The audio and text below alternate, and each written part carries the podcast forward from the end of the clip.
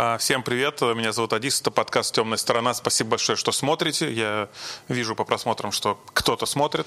А, в общем, сейчас ко мне в гости зайдет человек из мира юмора. У меня такие гости периодически появляются. Виталий Коломиец, чемпион КВН, того самого КВН, команда легендарная БГУ, один из первых стендап-комиков э, вообще в России. В общем, человек юмором занимается уже очень много лет, сейчас как раз узнаем сколько.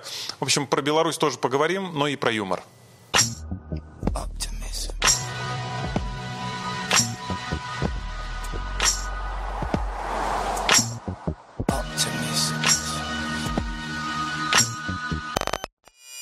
А вот интересно, вот Тарас Бульба, он убил своего сына. Да. Спустя годы может история развернуться наоборот, ну вот как фарс, что в наше время сын переродит отца. Каким образом? С собой. Скажет, папа, ты не понимаешь, это, ну, они тоже люди они, они важны. Им тоже можно делать, всем хватит. И типа Лукашенко услышал и сына? он услышал сына и такой, а что а шо это я? Действительно. А, действительно. И что, и правда, если я вот сейчас вот все для людей, и они простят и полюбят? Это типа и проблема отцов и, и он детей? такой, прикинь.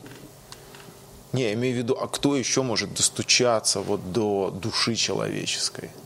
Только самый близкий. Только самый близкий человек, конечно. А Кто-то, него... кого любит. А у него-то, получается, человек любит. Сын -то, он, кроме сына-то никого близкого нету. Жены там нет у него, я просто не знаю, там мутная история какая-то. Ну, никто не знает.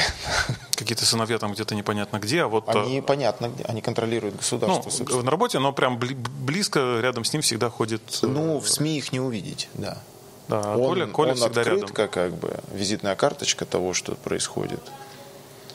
Вот. Он все озвучивает, типа, как что, а что делается на самом деле, ну, нам же не покажут никогда. Да, да, да. Интересно. Ну, может быть, то есть, получается, вся надежда белорусов на ну, Колю? вот, это не вся надежда белорусов на Колю, точно. Надежда белорусов на белорусов.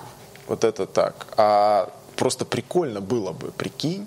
Ну, я это как замысел какой-то. Мы начали с каких-то идей на сериалы, вот подумал, прикинь, Тарас Бульба наоборот.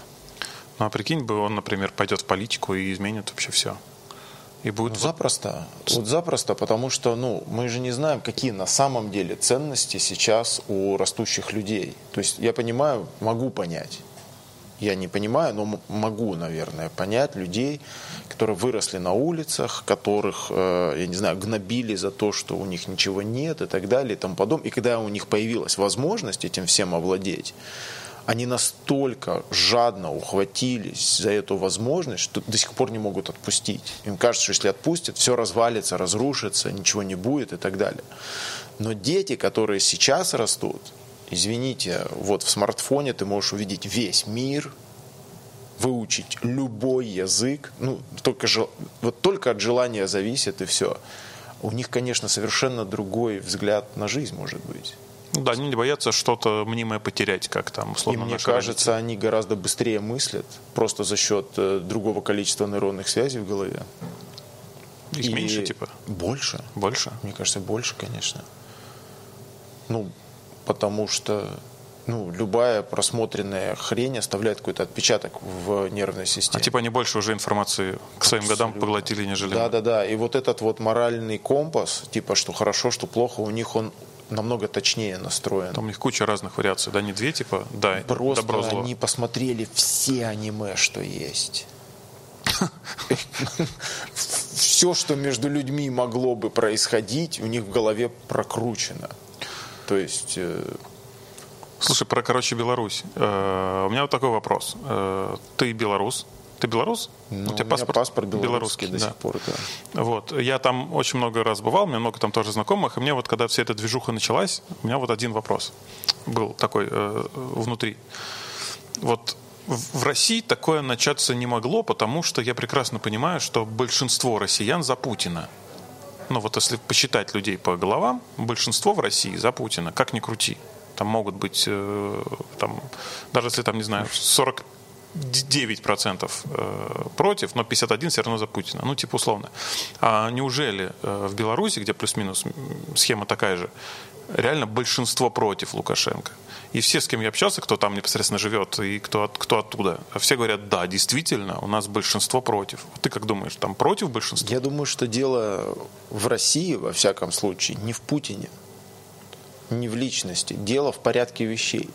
То есть людей устраивает скорее существующий порядок вещей, и они побоялись бы сейчас чего-либо менять в пользу неизвестности какой-то.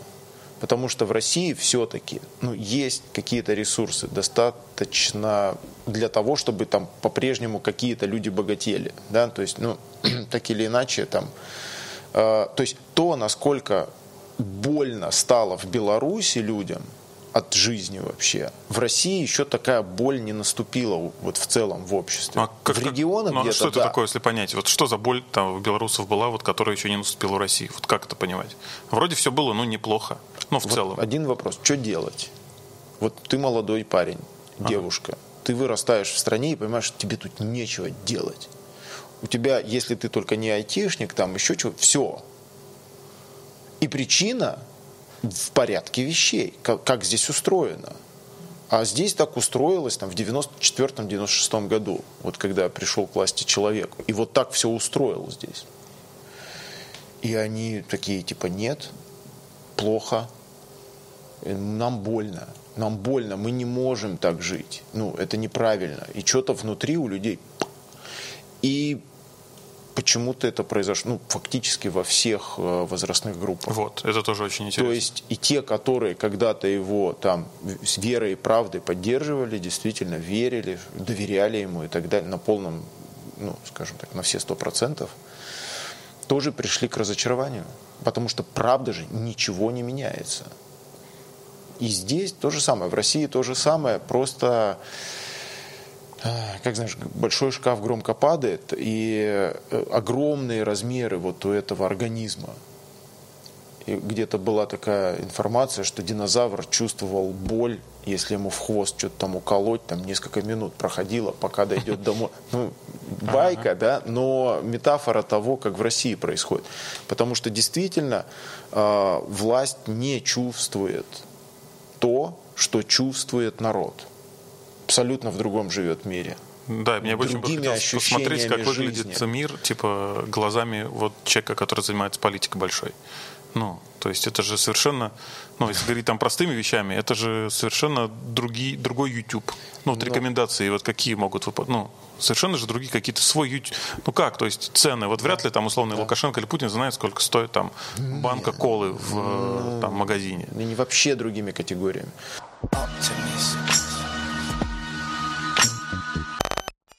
Э, пример из жизни. Накануне украинских событий, где-то за несколько месяцев, за полгода. Это про 2014 год? Да, когда там началась уже серьезная... Движуха. Э, да, с оружием, когда движуха началась. Я встречаюсь с другом. И он э, такой продюсер телевизионный. И мы что-то общаемся за жизнь, тролливали. И он рассказывает, он говорит, я пообщался с человеком, который вот следующее рукопожатие – это президент то есть вот который непосредственно здоровается с президентом, вот я с таким человеком пообщался. Я говорю, ну и что? Он говорит, ну вот. А, и рассказал, что будет на Украине за несколько месяцев до этого. То есть а, я, вот... я не поверил. Я сказал, да ладно, ну прям, ну нет, все мирно должно быть. Не может быть такого, что там что-то будет ну, люди не хотят воевать сегодня. Мое твердое убеждение до сих пор. То есть им нужно, значит, платить деньги, еще чего-то, чтобы люди там воевали. Заставлять их каким-то образом. Все произошло. Но самая страшная вещь, которую он сказал, он говорит, это, это страшные люди. И я, поддерживая его мысль, стараюсь ее как-то озвучить своими словами, что да, они про нас думают, там что-то, он говорит, нет, ты не понял. Нас там нет. То есть там нет такой мысли вообще, категории, типа подумать, что какие-то люди. мы это остро переживаем. Мы почему-то думаем, что про нас должны заботиться. Мы почему-то думаем, что все, что говорят, правда так и есть. И вот, судя по всему, нет. Вообще. Ну, допустим, ты... И мне кажется, так во всем мире. Правда. То есть так, ну, просто есть страны, где коммуникация между болью народа и тем, как власть э, ощущает эту боль, она лучше. Ну, просто я уверен, в той же Бельгии какой-нибудь, ну, условной, да, условной какой-нибудь Финляндии, власть быстрее почувствует, что у людей болит, чем в Бразилии, например. Не, ну есть же дети, понимаешь, которые приходят э, из там школы. Они же ходят в школу с другими людьми. Там же вряд ли это все специальные агенты. Сидит класс, понимаешь? Да. Ну. ну, кстати, в школах ужасная вещь, на мой взгляд. Еще, ну, я застал это и сейчас, но вот я несколько месяцев назад э, Игорь Мейерсон, знаешь же да, его да, из Питера, да. вот просто пишет в Фейсбуке тролливали, в общем, вдруг будет интересно в Беларуси какая-то, значит, э, медийная программа по спасению детей от буллинга в школах. То есть прям стало реальной проблемой.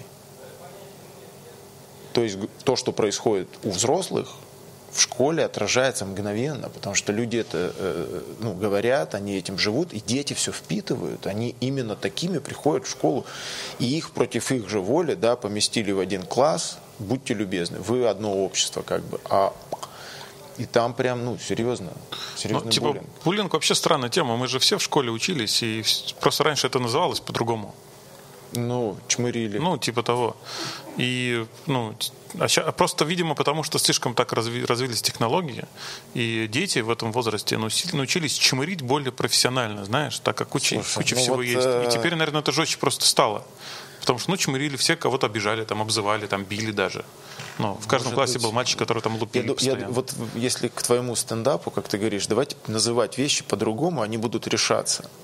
Мне кажется, буллинг точно какое-то не то слово. Не, это не то, что хочется решать как проблему. Непонятно. Если в новостях начнут говорить, что детей в школах чмырят, это проблема. Давайте решать. Да, дети. Ну, просто сейчас э, много и социальных сетей и так далее и тому подобное. А ребенок все равно растет активным организмом. Ему нужно движение, ему нужно эту энергию куда-то девать. И когда ее деть некуда, она куда будет? Она будет вструячиваться в какого-то индивидушка, индивидуа, индиви, индивидуума, который рядом и который послабее, да, чтобы точно знать, что мне ничего за это не будет. Я недавно подумал, короче, что, возвращаюсь к Путину и Лукашенко, что это очень странно, когда президент твоей страны скрывает детей, называет их, и пишут люди, журналисты, возможно, дочь Путина. Ну, типа, официально Путин, ну, как бы они есть, эти дети, вроде бы все понимают, кто это, но вот все равно это такая недосказанность, да. Но это же очень тупо. Ну, в, тем более в, в государстве таком, как Россия, когда вроде бы семейные ценности в кодексе, ой, в Конституции прописали даже там эти поправки, да, что семья это мужчина и женщина. Да. Ну, то есть мы такие правильные в этом плане, а, а у главного человека в стране как бы вроде бы тоже есть дети. Ну, ни разу мы не видели, чтобы Путин с детьми куда-то пошел на какой-то праздник, на Олимпиаду. Там Лукашенко с ним таскается, но нет матери, понимаешь, у него. Может быть, в этом проблема? Потому что изначально в... Никто же не изучал э, семью Путина, например, в детстве, когда он был маленьким. Это же все из детства идет. Может быть, просто проблема в том, может быть, просто прописать, что президента может стать не только человек там, до, от 30 лет, там, бла-бла-бла, без судимости, но и из полной нормальной семьи. Вот. Ну, это же очень тупо. Или с полной нормальной семьей. Да, ну, то есть, ну, не, у, у него была... была семья все-таки. Не, у него же была жена. Типа, а, они развелись же. Да, да были да. дети, как бы все там.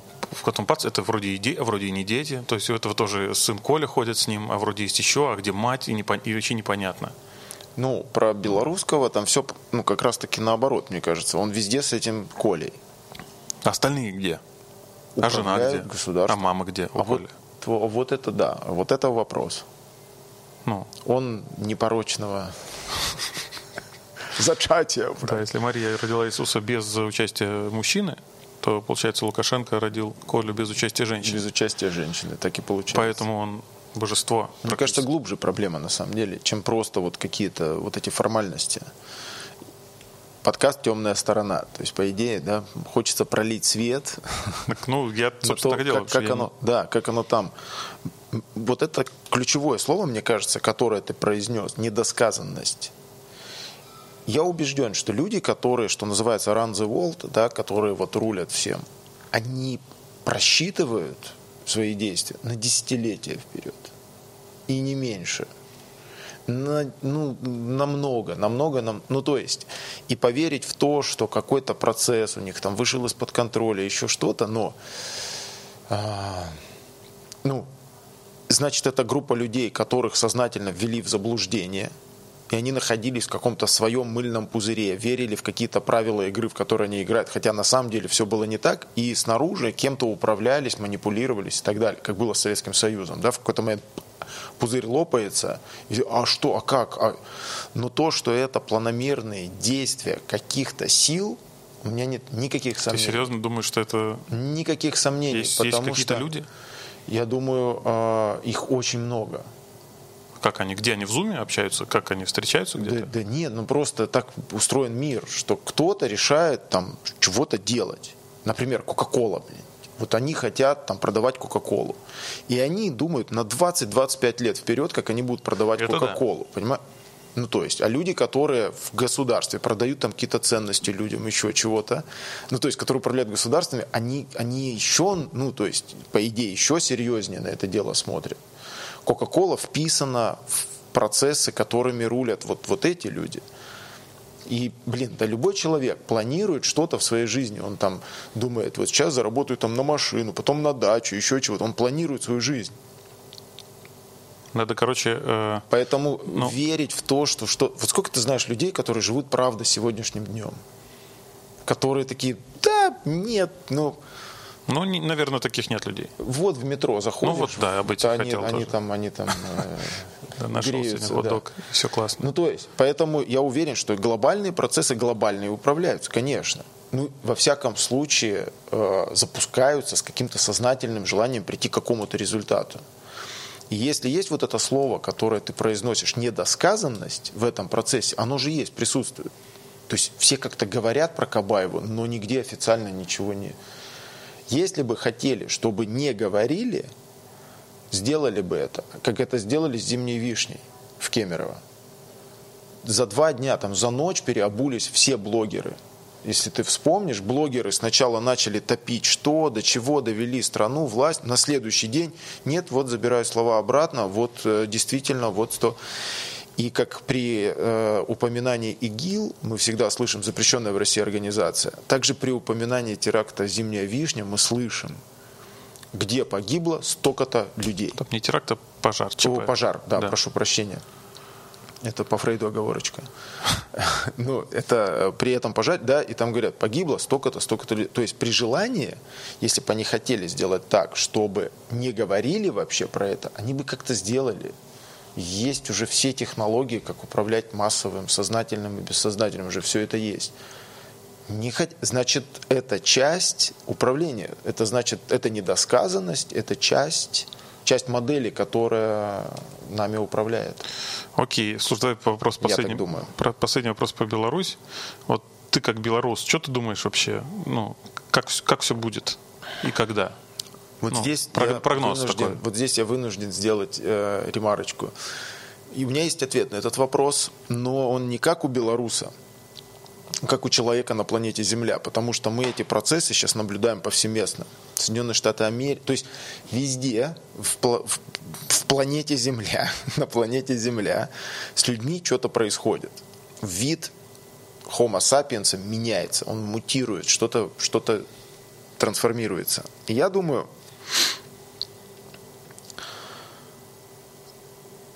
появляются какие-то новые люди. И даже не новые люди, а появляется что-то новое в людях, что некоторые берут, принимают, и это прям круто, всем нравится, и, и так было бы клево, чтобы общество поменялось, и есть что-то старое, что тоже люди никак не могут отпустить и расстаться с этим, со старым. И сейчас идет борьба просто старых форм и новых. И я слышал такую очень интересную теорию, и мне кажется, так и есть. Ну, я поэтому и транслирую ее, что старая модель она имеет форму вот вертикальную. Я начальник, ты дурак. То есть угу. э, кто-то главнее, кто-то в подчинении. И эта форма управления, она, если мы обратим внимание, вот, собственно, стержень общества старого. Любой институт возьми, там, да, который в обществе присутствует, он вот по этой модели. От полиции, суды, там, я не знаю, школа, институт, всегда будет кто-то главный, угу. а кто-то вот подчиненный. То то, что новое сейчас к людям приходит – оно не вертикальное, оно вот такое, взаимо, оно горизонтальное. Типа мы равны, в чем твоя выгода, в чем моя выгода, и мы взаимовыгодно э, взаимодействуем. И для изменения общества вот в, вот в это новое уже все есть. Все инструменты уже есть. Осталось только отказаться от старого. И есть люди, которые не могут отказаться от старого просто по причине того, что они ну, так управляют государствами. Мы видим это в Беларуси, в России, э, да и в Штатах. Вот непонятно, что сейчас будет.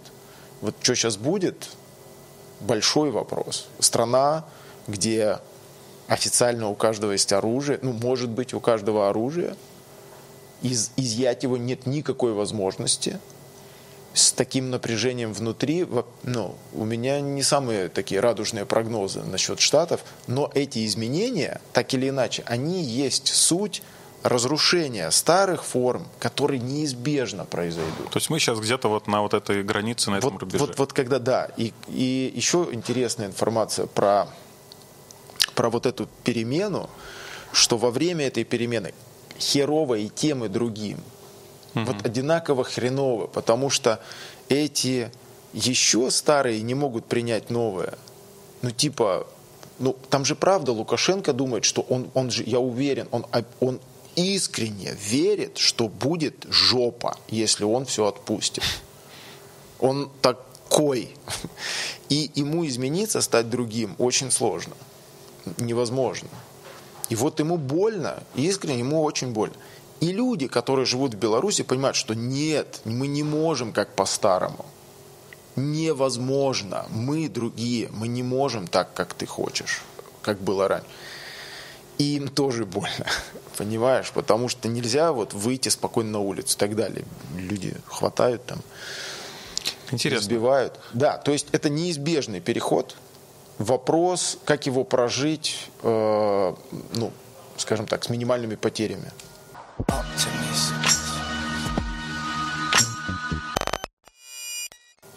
Слушай, давай, короче, к юмору ближе перейдем. Э, с этим понятно, что ничего не понятно. Ты да. же, я недавно подумал, э, пару дней назад, знал, что ты придешь, и думал такой, ты же тот, ты же один из тех немногих людей, кто был как раз участником того самого КВН, ну ты понял? Тот КВН. То есть тот, да, который вот да, прям даже самый. те, кто его те, кто КВН сейчас вообще не смотрят и его всячески презирают, те люди, как я, например, которые так посматривают, и те, кто его смотрит, все говорят, да, вот тогда, вот когда играла БГУ, э, кто там с вами еще играл? Питер, Новые Армяне, Дети лейтенанта ну, Шмидта, там... Пельмени э, после? Пельмени, Пельмени, Утомленные солнцем, Сочи, Пятигорск, ну там нормально. Ну вот, и получается, это было много лет назад, ты же сто тысяч лет уже юмором занимаешься получается? С 95 -го года. Да, это сколько? С 6 марта 90 Я запомнил первую игру. 5, 25, 26 год уже. Это же такое. офигеть, да. И поэтому я так это подумал, что... больше, чем половина жизни уже. Прикинь. Э, и про юмор как раз поговорить э, вот как раз не с тем, кто просто участвует в каком-то успешном проекте года полтора, а вот э, так вот основательно. Понятно, что сейчас слишком много разных форматов проектов, понятно, что юмор там очень сложно оценивать, каждый там зритель нашел какую-то свою нишу. Э, тем не менее, э, это же тоже явление, которое может там, наверняка есть ученые, которые юмор изучают. Есть такие вообще? Слушай, я интересовался одно время, есть какие-то статьи в основном, там есть, по-моему, один, два, полтора человека, которые на полном серьезе что-то там даже написали научное на эту тему. Я вникаю и понимаю, ну, блин, оттуда нельзя извлечь никакой пользы. Ну, то есть польза этой диссертации, э, то, что человек защитил диссертацию. Вот угу. у него, да, может быть, сошлось. Но вот так, чтобы взять и этим как-то реально пользоваться, да, для чего-то, там, ну, там какие-то интересные выводы, там, что это какая-то активность, что это эмоциональное, там еще что-то. Ты, ты встречал в своей жизни людей без чувства юмора? А, К сожалению, да. То есть, э, на самом деле, любой человек в депрессии, там, э, в глубокой, да, он, ну, он, ну, то есть, да, встречал. И по мне, так это, ну, типа, у человека уже такое состояние, ему бы помочь, как бы, чем-то. Mm-hmm. Это не то, что у него, типа, э, в контексте твоего вопроса, что человеку не дано, да, и он без чувства юмора, и вот он как будто, вот знаешь, как... Э, нет, это с ним так случилось, что он вот теперь, ну, знаешь, бывают очень раздражительные люди. Ты ему что-то, э, значит, там, а он не в шутку это воспринимает, хотя ты говорил шутку, а для него это он обижается, например, в ответ. То есть, э, это если из, человек без чувства юмора, значит, просто проблемы просто какие-то есть внутренние. Да. То есть, если эти типа проблемы решить, то каждый, э, любой счастливый человек... Э, да, вот посмотри на детей, они по умолчанию стремятся к вот этому состоянию счастья, какого-то удовольствия. Угу. А, что с КВНом? Ты человек, который был, играл в КВН тогда, и вот ты, ты смотришь вообще сейчас? Да. Слушай, ну я вообще в шоке, потому что вот этот пандемийный год, он понятно, он необычный, да, по нему сложно судить. Бесспорно. Что с КВНом, потому что тут со всеми, во всех направлениях непонятно что. Но э, тенденцию можно заметить последних лет. И у меня не вопрос, что стало с КВНом. Сейчас меня больше всего так вот, знаешь, завораживает. Завораживает меня вопрос, что сейчас будет с КВНом. Угу. Вот это мне гораздо интереснее. Потому что, ну что с КВНом, понятно. И, я не знаю, в очередной раз я могу там повторить свои выводы, э, что стало с КВНом. Вкратце, вместо искренней игры, креативного соревнования, они стали просто печатать контент. Угу. И, ну и все, и развалилось. И искреннее, креативное соревнование – утекло от них в YouTube. Например, Versus – это честное, откровенное соревнование в креативности. Versus это Versus Battle. Rose Battle который? Нет, Versus Battle, ты чего? А, это который рэп, рэп. Да, да, да. Ну, то есть ребята искренне и очень креативно соревнуются. И там тоже жюри решает и так далее, да, там. Э, посмотри там какой-нибудь э, батл, где люди танцуют. То же самое. То есть они искренне соревнуются в какой-то креативности, в своей компетенции. И КВН вот эту самую главную ценность искреннего соревнования, где по чеснотухе чтобы было, они вот это упустили. Приезжает команда там из Казахстана, им говорят, «Э, про Казахстан где шутки? Говорит, почему? А мы так видим нашу телепередачу.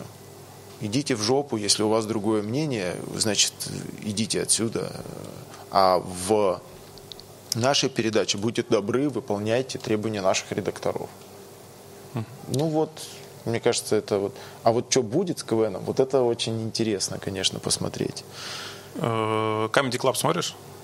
Иногда. Редко смотрю. Как будто, знаешь почему? Как будто я в какой-то момент понял, что я там а ничего нового-то и не увижу. Ну, я смотрю, а там все время одно и то же. Просто, ну, другими словами, это, ну, просто одно и то же. Там одни и те же люди одинаково играют, а, ну просто меняется текст их миниатюр, и порой даже отыгрыши одинаковые просто. Вот все одинаково, и ну, я думаю, ну, я лучше посмотрю что-нибудь другое. Например?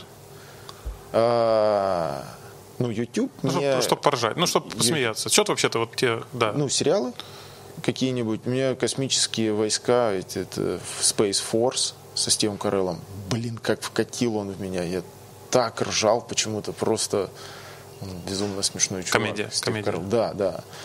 То есть вот так. А, ну, какой-нибудь западный стендапчик. Нет-нет, да и... Я подписан на всяческие там в, в Телеграме каналы, которые выкладывают какие-то новинки, стендаповские, еще чего-то. И каждая пятая, каждая от одной пятой, от одной десятой что-то я прям смотрю целиком. А так обычно, ну, просто для ознакомления. Просто чтобы быть ну, в теме. Типа, вот чувак, он под гитару, я за 7-15 минут понимаю вайп, как он там сдает шутки под... Ага. Он вот-вот начнет играть, но никак не начинает играть, но Концепция он понятна. Там, да, типа вот так. Слушай, а что было дальше?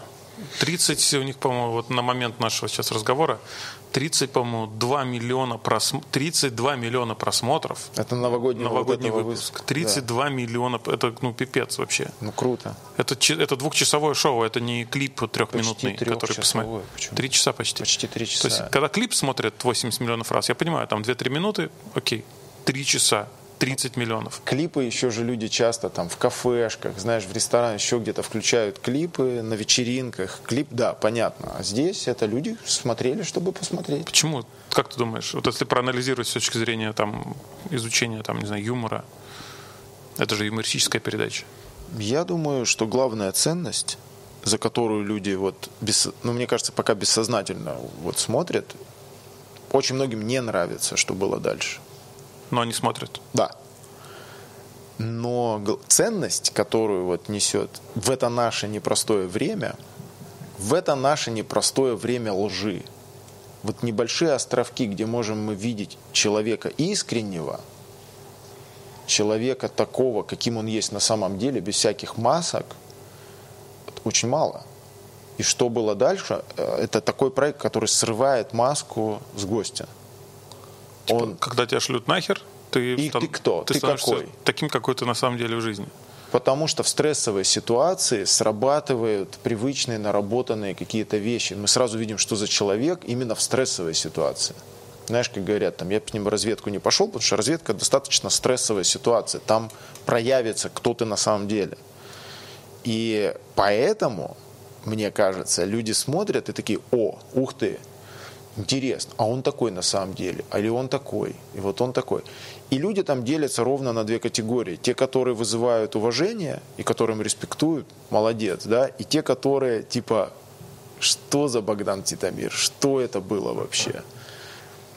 который, ну вот, ну вот такой человек, окей. Типа и сейчас мы вам покажем, как видим, эти звезды выглядят на самом, на самом деле. деле.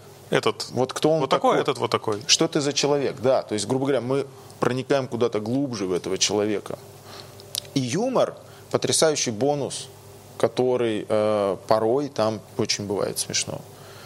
Я вот в новогоднем выпуске, я, я думал уже идти спать. Еще они меня подставили нереально. Я начал смотреть в час ночи, и мне на следующий день надо было там делами заниматься. Я не мог, я досмотрел до конца ну я был вознагражден, что там Джиган откочегарил два раза. Ну блин, я, ну я искренне ржал прям вслух громко.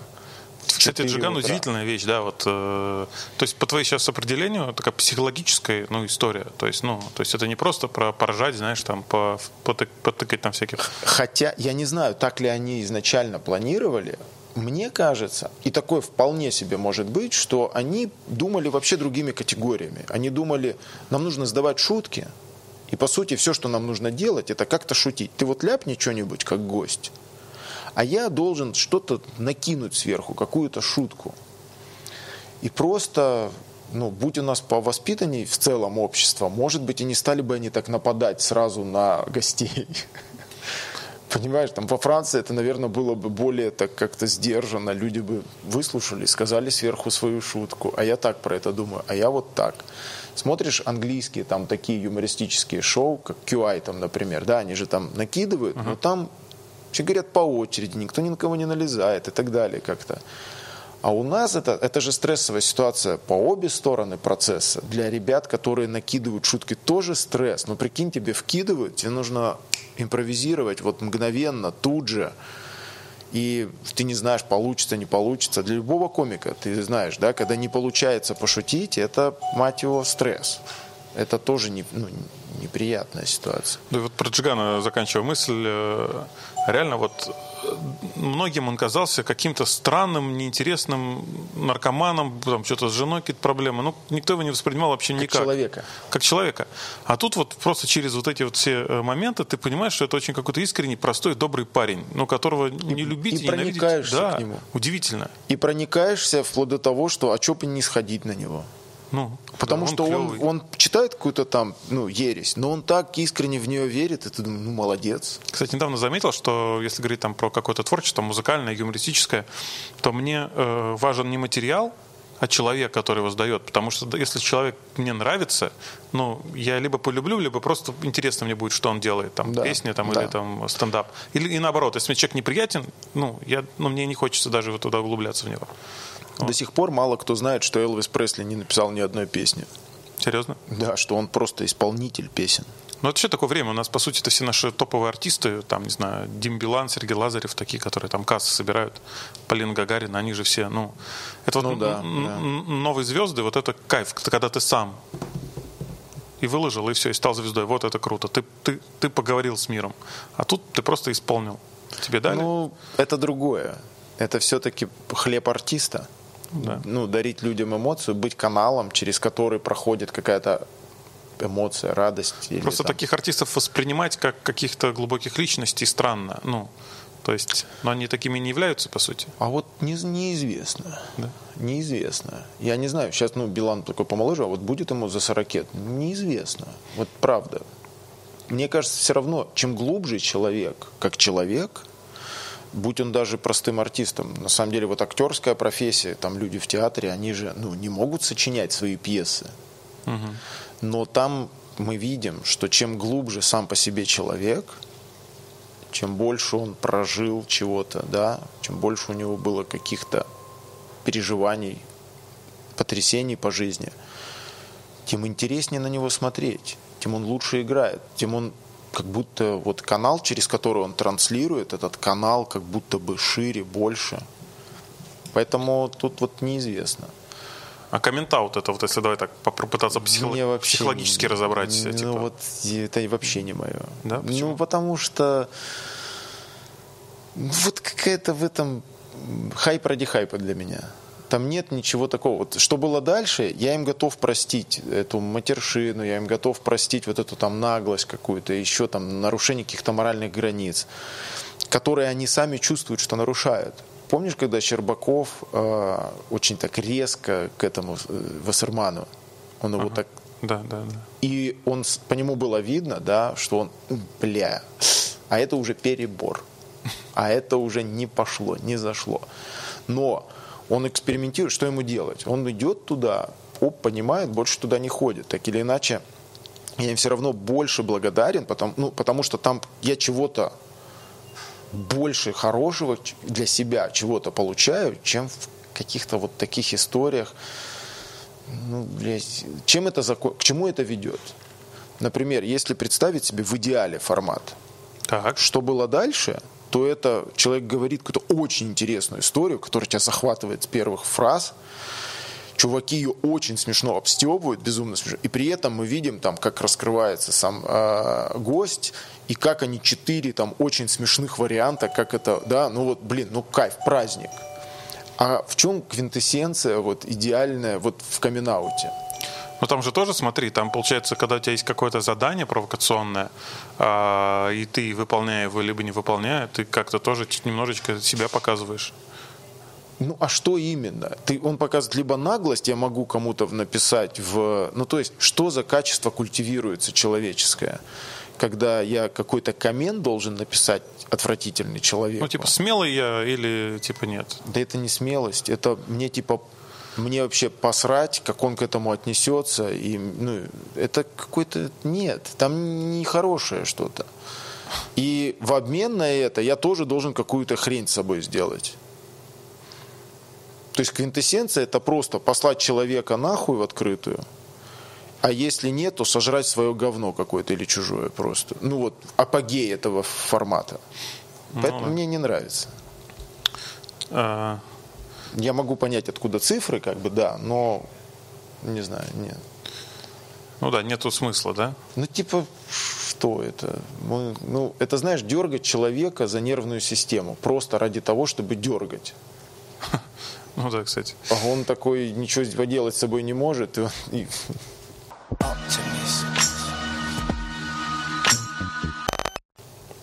Про стендап. Э, ты вообще же супер давно стендапом занимаешься?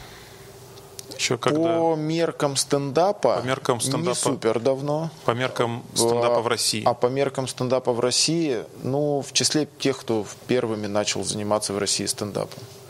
А, Что сейчас бы... происходит со стендапом? Вот на каком мы сейчас этаже этого А-а-а. небоскреба? И что там наверху? У нас такой же путь, как в, в Америке? К сожалению, смотри, и нет, и да. То есть какие-то паттерны, которые у нас э, прижились, они замечательно стали работать. Например, то, что есть огромное количество открытых микрофонов, это, это заслуга, вот, ну, это круто, это мы с Запада замечательно слямзили. А, то, что YouTube сейчас делает со стендапом, ну да, это ближе к западной модели все-таки.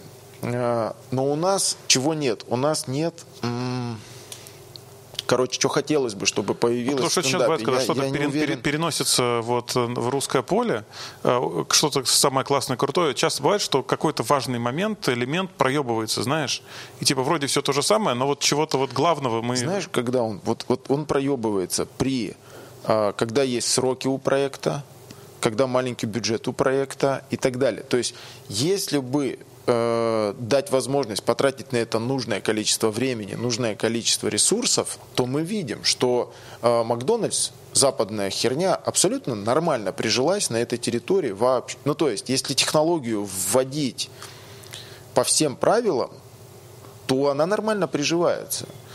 Но, например, если это задача там, да, э, нескольких креативных продюсеров создать передачу в этом жанре, и у них одна задача – количество программ будут искажения, потому что у них есть сроки и бюджет, и то, и другое ограничено.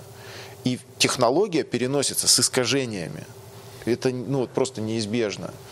Но помимо телепередач есть еще вот что называется явление. Есть еще вот клубы, да, ресторанчики, люди ходят на открытый дел и так далее. То есть и Сейчас какое-то количество уже стендап-клубов в Москве. И еще будут открываться, я уверен. Особенно вот пандемия показала, что нормально со стендапом заведение выживает. Выживает просто. Поэтому будет больше еще стендап-клубов, всяческих мест, где вот только стендап. И мне хочется, чтобы следующее, что появилось у нас, это институт, как он называется, агентов – когда просто сегодня комик он в заложниках вот, вот, вот ну, либо я иду на ТНТ куда и, и все и под под этих ребят и еще неизвестно выстрелит не выстрелит да. Либо я делаю какой-то свой блог и через YouTube там сам раскручиваюсь. Но вести блог и выступать и создавать. Это, ну, короче, единицы могут, поэтому их сейчас только и единицы. Ты думаешь, я уверен, 90% ребят, которые сейчас выступают со стендапом, думают о том, как бы круто было бы залететь на YouTube. Так, а что мешает? Ну, ну, как время. Время – ресурсы. То есть э, выступать нужно? Нужно. Три раза в день на открытый походить нужно? Нужно. Написать новые шутки нужно? Нужно. Бегать.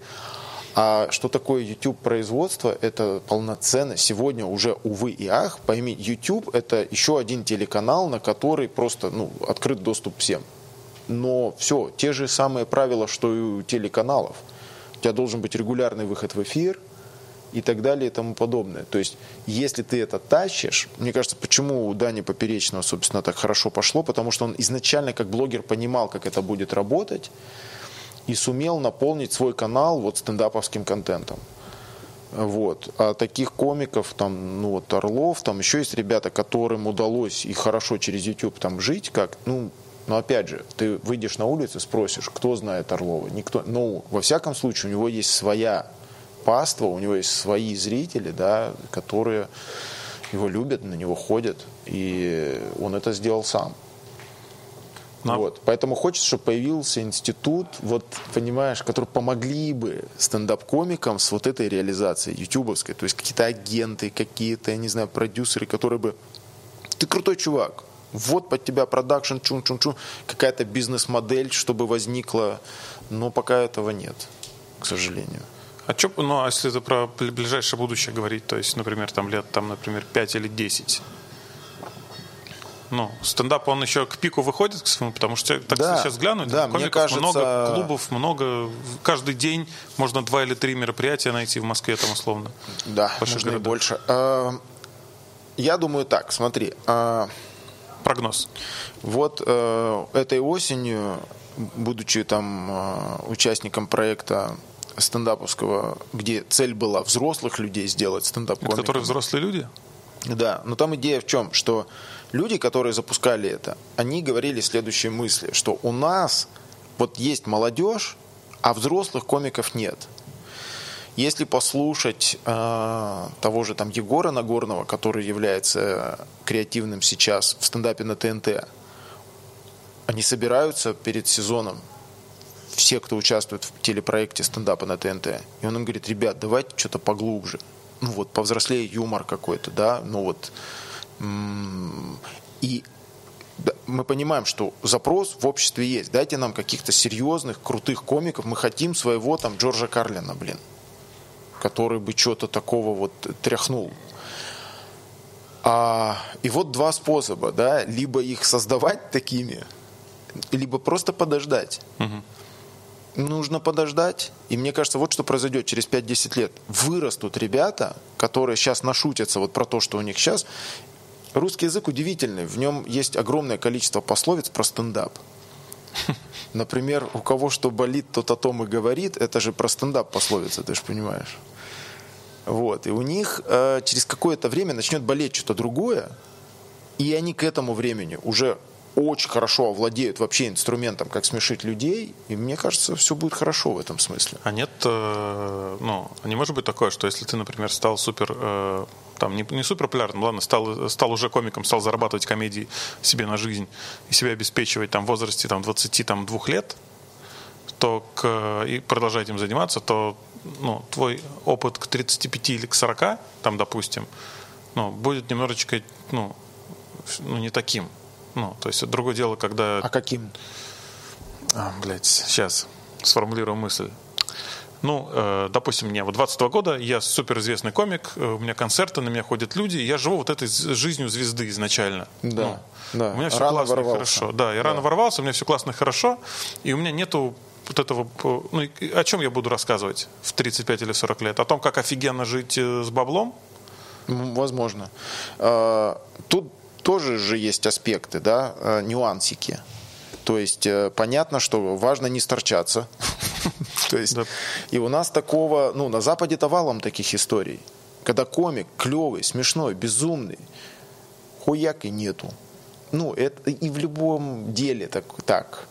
Ну, объективно. Поэтому, ну, ну кто-то же доживает. То есть, и мы видим, что на самом деле не так много становятся вот столпами их не так много. А кого бы сейчас ты назвал такими, не знаю, там прям, ну, э, ребятами, которые тащат эту всю историю прям вот вперед? В России? Да. Кого бы я назвал? Ты знаешь, наверное, неблагодарное дело кого-то называть вот сейчас, кого-то. Но это мы говорим все-таки про каких-то медийных Потому телевизионных, что, да? А, не, а, мне Нет? кажется, наоборот, Нет? клубные. Медийные телевизионные сейчас тоже двух типов. Те, которые изначально были, первый состав, и те, которые потихоньку туда врываются, да, которые тоже хотят, ну, чего, там чего-то платят, там есть возможность залететь на лейбл.ком, еще чего. Ну, то есть, так или иначе, там какие-то перспективы. Вот. И те, кто помоложе, они намного гибче тех, кто вот там постарше. Поэтому, мне кажется, угу. помоложе, да, помоложе кто-то должен быть. Кто-то должен выстрелить вот так громко, кто-то, кто помоложе. Вот. Слушай, мне всегда было интересно про Павла Волю, короче, хочу тебя спросить, что ты думаешь? Вот он же как бы, я был на его концертах, он как бы стендапер, как бы стендап-комедия, как бы стендап-концерт Павла Воли, да, на афишах. А, не, важно, что он делает в камеди, то есть там использует экран там, или какие-то еще вещи, не имеет никакого значения. На концертах он ничего это не использует. Тем не менее, мне просто интересно, вот его путь, он же не ходит на open майки. Он же, ему просто приносит материал, ну как вот он работает? Ну автор, и он сам, может быть, да, там есть какой-то материал? Ну, я думаю, не то, что ему вот прям принесли, и он с листа. Я думаю, что он приходит на работу, заходит к авторам, я так думаю, я не знаю. Они ему говорят, вот такая идея, то-то, то-то. Он такой, ну, прикольно, мне нравится. Они разгоняют, появляется текст. Он берет этот текст, учит его, сколько у него есть времени проучить его. И все, и нужно идти на съемку. И он продает это. Угу. И он это продает так, чтобы это вкатило в этих зрителей, и все. Ну, а можно в стендапе... У него есть там... В стендапе можно быть, быть как артистом. это называется? Профессиональным языком. In air. Микрофон. Э, что? Не микрофон, а динамичек маленький в ухе. Как называется? Суфлер. Суфлер. Суфлер, да. Суфлер. Суфлер. И с суфлером, ну, вот как-то, ну, работает. Ну, получается, ему пишут авторы. Ну, в том числе, конечно. Ну, в том числе. То Но есть... это же не значит, что он не умеет писать шутки. Не, он умеет, мы это Да, прекрасно конечно, знаем. умеет. Но это стендап, если мы говорим о том, что стендап это вот э, боль, переживание. А, слушай, опыт. это стендап. Надо признать, все делает Пашка, конечно же, это стендап. Вопрос, э, я уверен, если бы Пашка попал к американским каким-то коучам по стендапу, они бы ему дали много ценных советов. Да, где что сократить, где как, ну, но по структуре это все равно стендап. Просто Пашка умеет продавать. Ну, то есть получается, а есть вообще в стендапе в американском э, комики, которые вообще себе не пишут, которые офигенно сдают. Да есть чувак, который просто анекдоты рассказывает в Штатах. Собирает нереальные залы, он ничего не пишет, он просто рассказывает анекдоты. Очень круто анекдоты. рассказывает. Но он так это смешно делает, его люди любят, покупают билеты, он охрененно живет. Как его зовут? Понимаешь, Помнишь? не помню, нет. Есть э, тетка, я точно знаю, есть тетка, которая, э, тоже не знаю, как зовут, но она за одно выступление получает 5000 долларов, она выступает в вузах в Соединенных Штатах Америки. И это не стендап, ты не назовешь это стендапом, это поучительные какие-то, не знаю, притчи.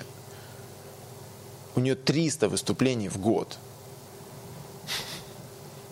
Ее никто не знает, ей не надо, чтобы ее знали. Но каждый Новый год новый курс. А, лекция некая такая, да? С каким-то таким... Люди Интересно. типа там где-то улыбнутся, тролливали, но студенты послушают про что-то, вот что там, понимаешь? То есть вот э, поэтому у этого настолько большой потенциал, потому что это может быть настолько разнообразным. Вот что за человек и что он вот и, и вот в чем его потенциал. Стендап позволяет, ну, если не раскрыть полностью, то нащупать так точно. А есть э, в ты, так как ты часто смотришь, там э, интересуешься, а есть комики, которые вообще э, полностью на импровизации работают всегда. Ну, то есть, ну, такой формат некий, без какого-то заготовленного текста, без чего-то отрепетированного, который человек просто выходит и Ну, начинает... честно вот- говоря, Соболев очень круто это делает. Ну, мы с ним знакомы, дружим. Я ему мог бы посоветовать, и я думаю, он это сейчас сам прекрасно понимает, э, количество нецензурных каких-то выражений. Э, Блин, легко подсесть на мат. Я это прожил сам. Раз матекнулся, два, три, блин, работает, и, и все. И потом ты уже даже не замечаешь этого. Это просто на бессознательном каком-то фоном и вылетают эти словечки. И заметить это, начать, э, ну, как бы менять свое мышление, собственно, тяжеловато. Но он общается с... Но он, э, ну, мне кажется, он двигается в этом. Вот на ТНТ у него сейчас был... Да, э, я заметил формат, прикольно, очень много есть, как бы и, и, и все, и где там мат, и, и там очень мало. Вот. Но хрен бы с этим матом. Он импровизационно, мне кажется, способен просто вот держаться и все. Только смотри, импровизация же все равно должна быть на чем-то построена. Нужен какой-то информационный повод. Безумно крутые на Западе, если ты еще не смотрел, блин, посмотри на Netflix, там три эпизода всего, Bumping Mikes. Это два чувака, они оба гуру вот этой комедии, которая рост people, да, ну вот э, обсиралого такого человеческого. И когда они говорят удачную шутку, они микрофонами вот так стукаются. Да, тык, там такой характерный звук, когда два микрофона стукаются. И вот bumping mics. И это пипец как смешно. И Они- это они друг все друга или- импровизация, все шоу людей, друг друга, гостей приводят. И вот на- к нам такой-то пришел такой. Они сняли просто какой-то там культовый клуб на пятницу, субботу, воскресенье. И три шоу сняли на камеру. И посмотри на Netflix. То есть, конечно, можно импровизационно, просто если человек в этом натренирован, безусловно. Ну, такого как бы что приходит на ум, такого пока как бы нету, да, чтобы там комик в течение там 60 минут прям полностью на импровизации работал. Ты, ты, ну, ты такого не э, припомнишь. Ну, Дара Брайан все равно свои куски какие-то вставляет. Первый стендап, который я видел в своей жизни, э, чувак импровизировал. Он два часа продержался с перерывом. Я так шуток, может, 8 битов он своих каких-то туда залепил, но в основном это было «Вы откуда? Кто вы?» Шутка. И mm-hmm. там сидело 80 человек, и он вот с каждым пообщался mm-hmm. за эти два часа. Это было, блин, импровизационное шоу. Даже то, что он 8 там своих каких-то битов ставил, они все равно были как-то к месту, как-то вот. А почему такое всегда, знаешь, э, вот есть шутка, заготовленная, проверенная, да, а есть импровизация. И э, когда заходит импровизация, это как-то зрителю, есть такое ощущение, нравится больше, чем когда заходит шутка. То есть это как бы такое мое, ну, типа, я рад за того чувака, у которого получилось сейчас вот в моменте это сделать. Ну вот. да, он, он становится как бы на позицию выше, потому что, ух ты, какой он крутой. Типа вот. Он типа вообще на ходу это все лепит. Нет. Я экспериментировал в свое время. Вот то, о чем ты говоришь. Типа, э, только я тогда не понимал, что мне нужен какой-то информационный повод для импровизации. Как в сет-лист это импровизация, но все равно там будет каких-то два слова написано, да, от чего оттолкнуться. А у меня вообще задача, вакуум я себе придумал, я так подумал, знаешь как, я же пишу шутки, умею, да, ну, вот так, разгоняю юмор. Почему я не могу это делать вот сразу на сцене? Все, следующее выступление я выйду и вот, вот как пойдет, буду разгонять прямо на сцене. И после первого раза я не сдался, я еще еще раз так попробовал зачем-то. Но и, собственно, пришел, я считаю, к правильному выводу, что нужно готовиться все-таки к выступлениям.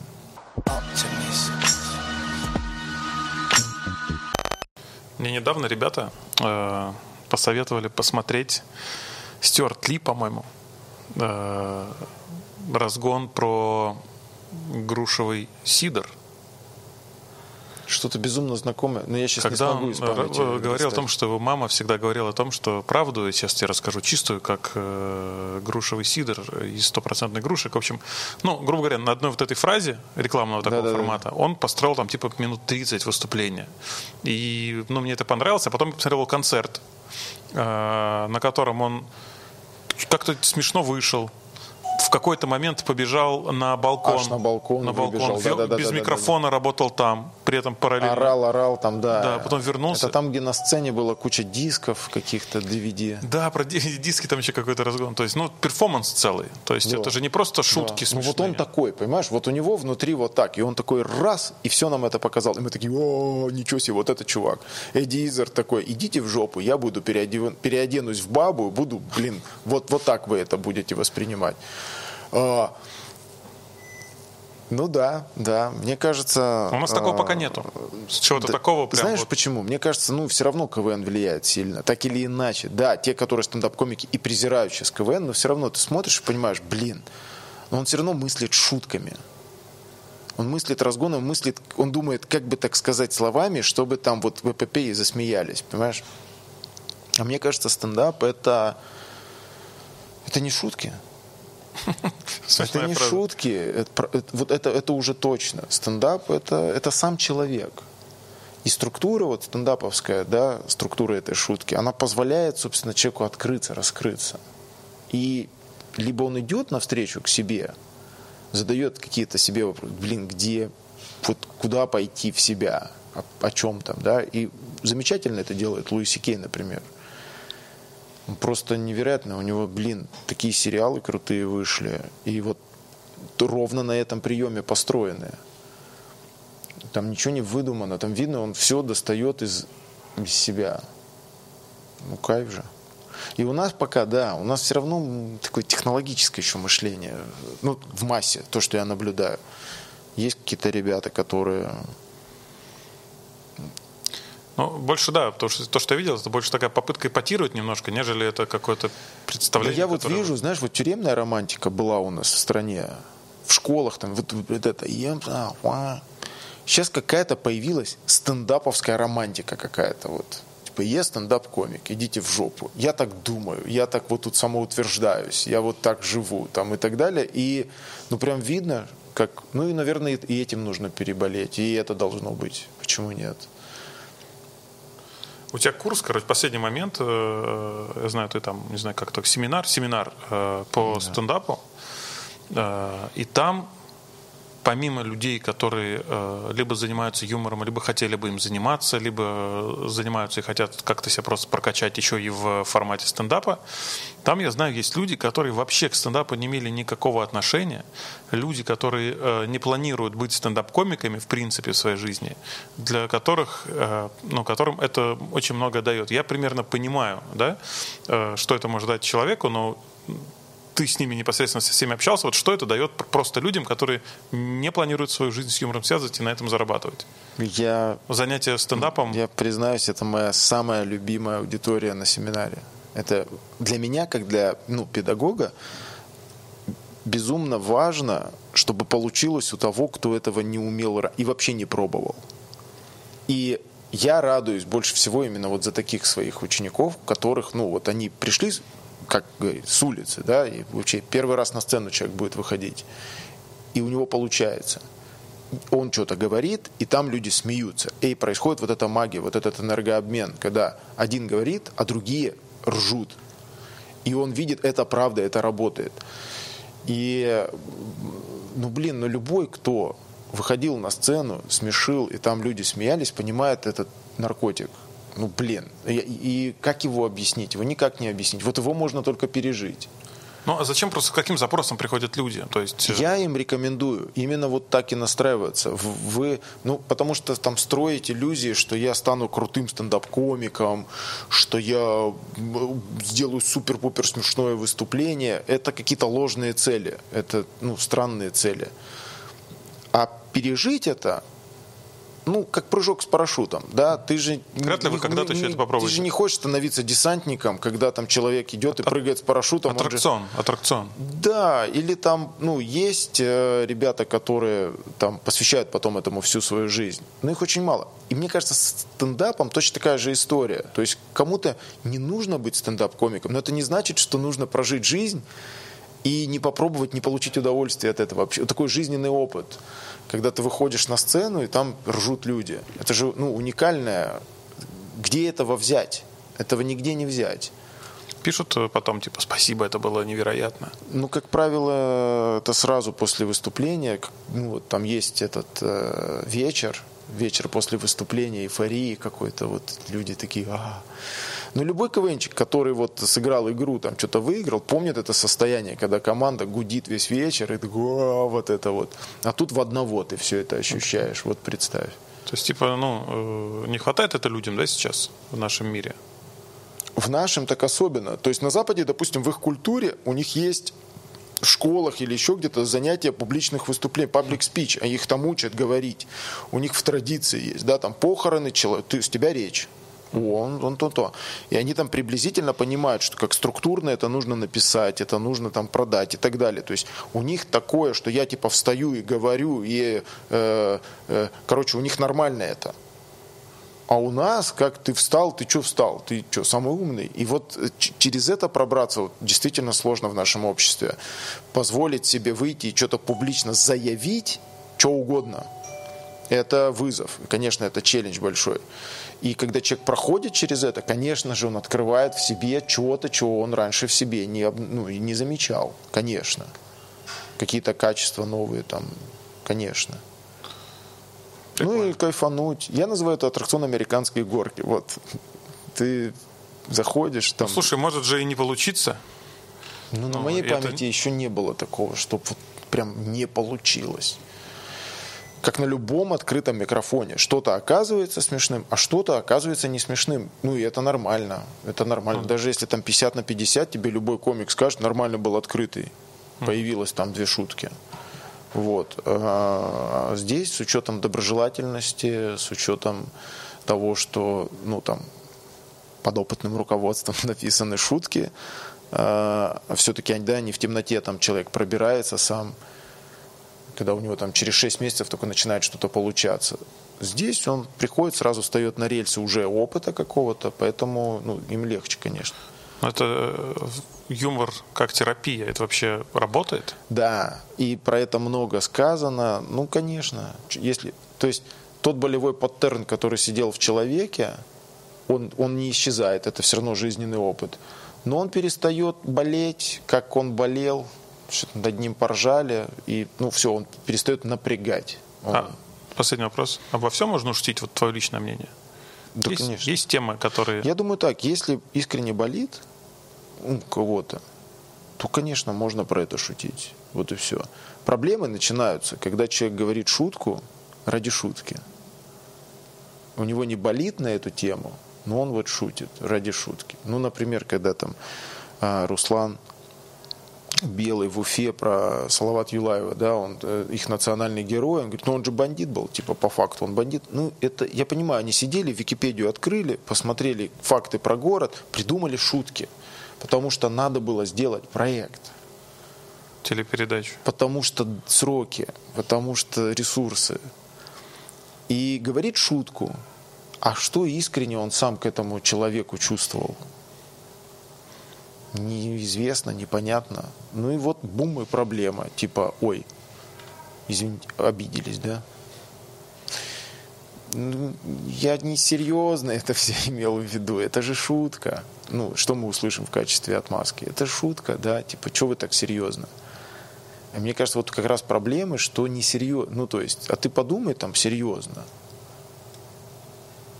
Шутка, и, получается, тогда, и когда ты подумал вопрос, об этом серьезно. Когда болит, конечно. Когда ты об этом подумал несерьезно. И ну... тогда тебе можно про это говорить, конечно.